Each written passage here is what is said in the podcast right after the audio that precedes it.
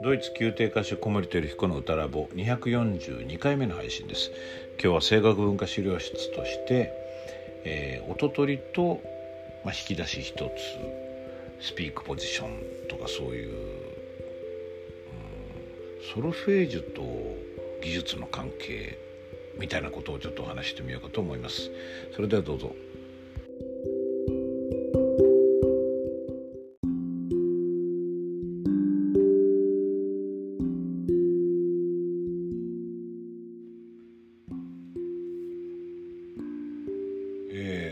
声楽文化資料室、えー、今日はですねちょっと日常の中から生まれた気づきから、えー、それが声楽メソッドにつながっていくというような流れの内容なんですけれども声楽文化資料室としてお話ししたいと思います。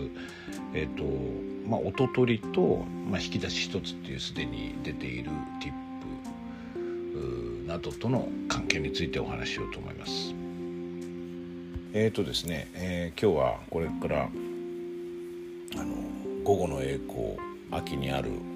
2機会のプロダクションですねヘンテのオペラの個人稽古があってその後、えー、大田区に移動してですね大田区の方で活動してらっしゃるオペラアルモニアという、えー、オペラ団体ですねオペラって名前ついてますもんね、まあ、オペラ以外の活動もされてるようなんですけれどもそちらの、えー、講座というか、えーまあ、指導に行かせていただきます。とっても楽しみにしてます。これでアルモニアは何回目かな？3回目か4回目だと思うんですけれども皆さんとっても熱心であの声の変化に対する気づきとか喜びがすごく大きいんですよね皆さんが。だから行くたびにとてもあの楽しいし幸せな気持ちになります。えー、っとですねまああの一つ最近思ってることでこれメソッド化したいんですけどまだまだあの検証が足りないなと思ってるんですけれども、えー、スピークポジションのことは結構話してるんですよね。だからあ喋ることま歌詞ですよね歌の場合。歌を、うん、歌詞を喋ってから歌うっていうことで非常に声が良くなるってことはあのいろんなケースで確認されてます。これ僕が本当にこれはすごいなと思った一つのきっかけはえーとまあ、もともとガルティーニ先生がおやりになってたんだけれどもそれで一つのメソッドで、まあ、ダラダラ読みみたいなものがあるんですが、えーと、リカルト・田村さんねテノールのあの僕の親友でもありますけども彼が日本に来て指導した時にこのスピークポジション的なことを非常にたくさんやってらしてで僕はその効果を目の当たりにしたというか耳でこう本当に僕がね、知ってる人も受講者で多かったので声がどんどん変わっていく様が本当に奇跡のように思われてですね、まあ、それ以来スピークポジションというかその読むことと声の関係っていうのは特に注目してるんですけれども、まあ、日常的なレッスンで行ってもものすごい効果があるんですよねあの無難に効果があるっていうかこれ悪い方に行きにくいのであの僕との付き合いが短い方でも安心してあの使うことができます。まあそれがですねなぜ今この話をするかっていうと、えー、今日午後の栄光の個人稽古があってですね非常に音が難しいんですね変ツですからね。それでその難しい音を取る時に僕はソルフェージュ能力が非常に低いのであのリズムはまだあのドラムをやってたこともあってリズムはまだできるんですけど音程がダメなんですよね。であの音程感覚っていうものは多分その物差しみたいなものがしっかりこうできていないうちにこう大人になっちゃったっていうかまあそれはそれで一つのパターンだと思うんで別にすごく悪いとは思わないんですけれども音楽教育をこう長く幼少の頃に特にねあの受けてらした方はそういう、うん、引き出しというか物差しか長三度はこういう感じ、えー、5度はこういう感じというのが多分あるパッと手に取れる状態であると思うんですよね。僕はそれないもんですからあのよくこれ象徴的だなと思うんですけども現代音楽をやっていると一番取りやすい音程が増余度になるんですね。言語度でもいいんですけど。一番取りにくそうな音あの音程関係だなって思うんですけども変な言い方ですけど一番不自然なので一番なんかこうナチュラルに生きにくい音程をイメージするとパッと造語度あ言語が出てくるんですよね。だから現代物の音取りで言語度が出てくるとパッと取れる。でも3度と4度の違いも分からなくなってしまうというこういう音程感覚の何でしょうか幼さというかわびしさというかそういう状態でやってるんですけど、まあ、それでもヘンツやったりライマンのリアを日本初演したり、まあ、ドイツでも随分初演ものやりました。なのであの、まあ、リズムがある程度読めることは一ついいことではあるんだけど逆に言うと音程感覚その程度でもなんとかやる方法あるってことなんですよね。で、えー、結果的にこうやって現代音楽に多く携わらせていただくチャンスを得て、まあ、僕は非常に幸せだと思ってるんですけど苦しい時ありますけどねあとまあ現代とは言えない近代かもしれないけど4月に歌わせていただいた「平和の日」リヒャルト・シュラースこれも非常に音が難しくてあの僕シュトラウスは本当好きですけどそれでも音取ってると船酔いになりそうな感じがするぐらい難しい音程とか転調がね転調が美しいんですけど頻度が高くてちょっと頭に音楽が入ってないうちは体がついていかない感じで本当に酔っちゃう感じになりました。でこの時も今回の編成でもやってることをちょっとねまだメソッドができてないんだけどフライングでお話したいなと思うのは、えっとまあ、引き出し一つと読みというこの2つのスピークポジションですねこの2つを駆使して音取りをするとものすごい音取りの労力が省けるということなんですね。あのこれ実はサムソンとデリラをやった時に発見してこれも機械のコンチェル探偵ですけれどもえー、っとフランス語が難しいですよね。あの発音としてね。あの歌う言語として難しいので、まあ、読みをどっちにしろやらなきゃいけなかったんで僕はあの5ポジションというものがあのメソッドとしてフランス語に関してはあるのでそれを割と丁寧にやった。でとにかく読む読むってことをやったらですね不読みが早い感じがしたんですよね。なんだこれはと思ってあえてそこでまあちょっとあんまり音を取ることに時間と労力を割かずに読む方にちょっと重心かけてみたんですねっていうのは僕音取るのが非常に苦労であちょっと違ったあ増、えー、単酸度かと思ったら超酸度取っちゃったみたいなところでこう失望したりしてでがっかりすることであの練習がやりたくなくなるみたいなことが起こるとやっぱり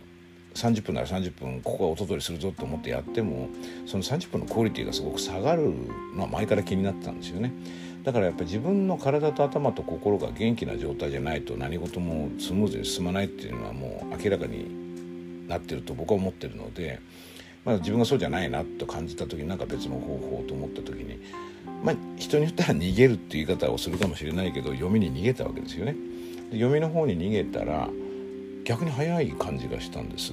それでえー、っと、まあ、その時にあのフランス語に、えー、造形が深いピアニストとして僕はとても頼りにしてる方の一人が三沢志保さんなんですけども、まあ、三沢さんとは声の話もよくするし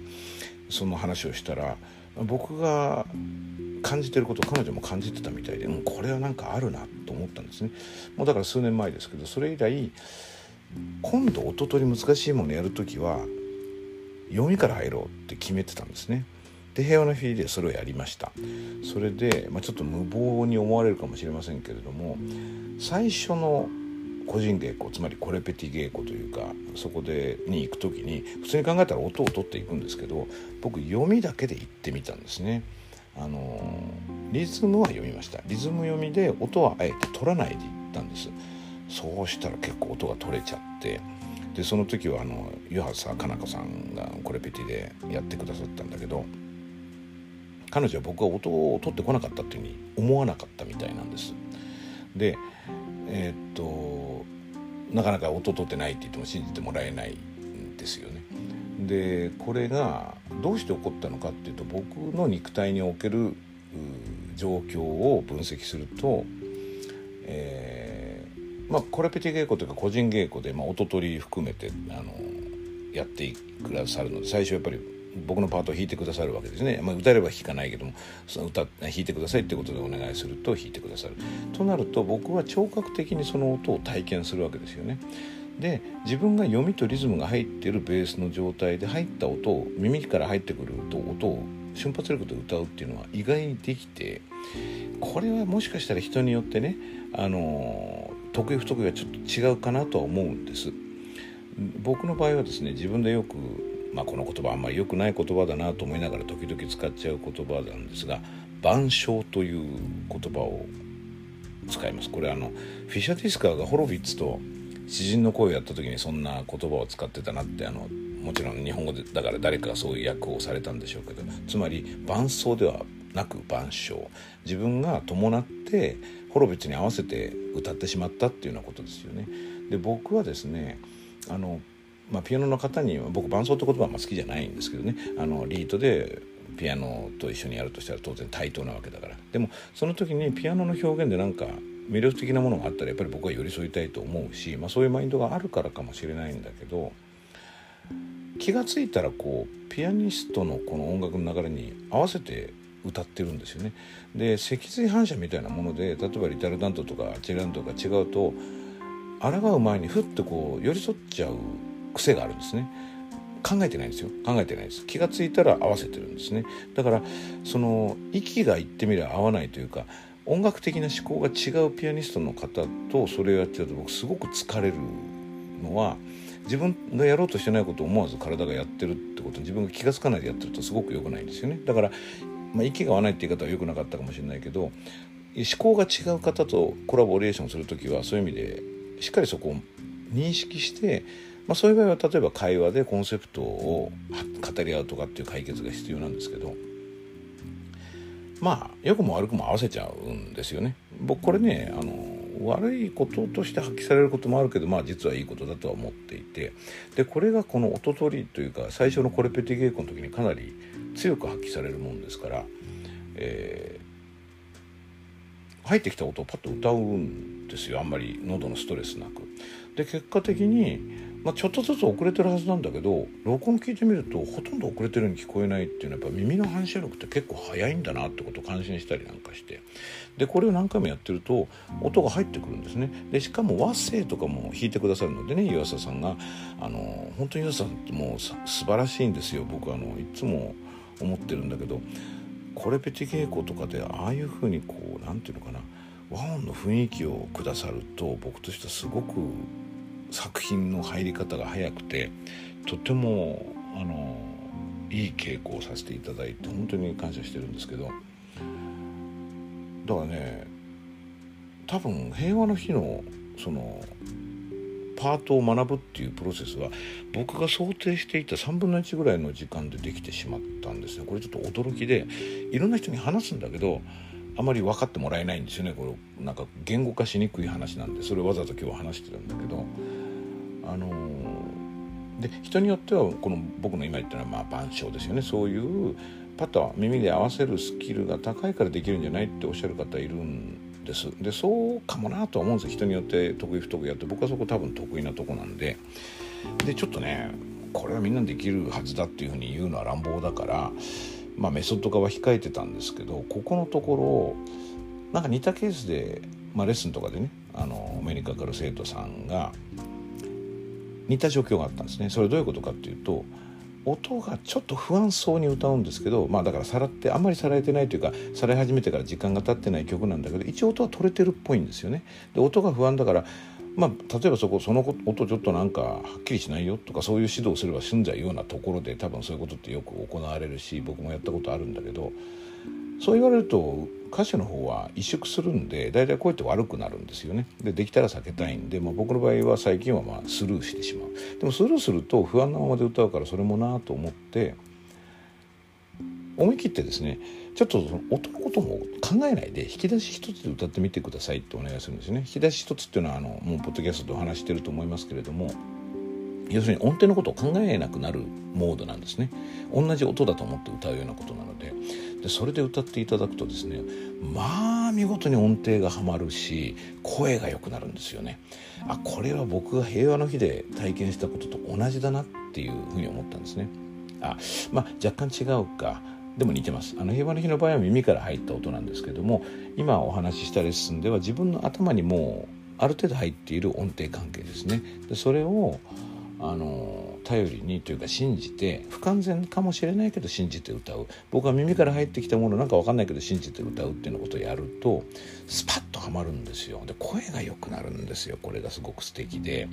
で僕何人かの生徒さんで同じ状況をやってみんな同じ反応だったのでこれは間違いないって今確信には至っています。ただ言語化が難しいのでメソッドはメソッド化はできてないんですが、えー、スピークポジションと引き出し一つとソルフェージュの関係かな。おととりですかね。ちょっとこれはいつか近いうちにできたら言語化したいと思っています。えっ、とアルモニアでこれから今日ねあの話することとかについてもちょっとなんか触れようと思ったんですけど随分長くなっちゃったので今回はとりあえず諦めます。えっ、と今日はエトラスノイエス。で僕が今感じている、まあ、ソルフェージュと、え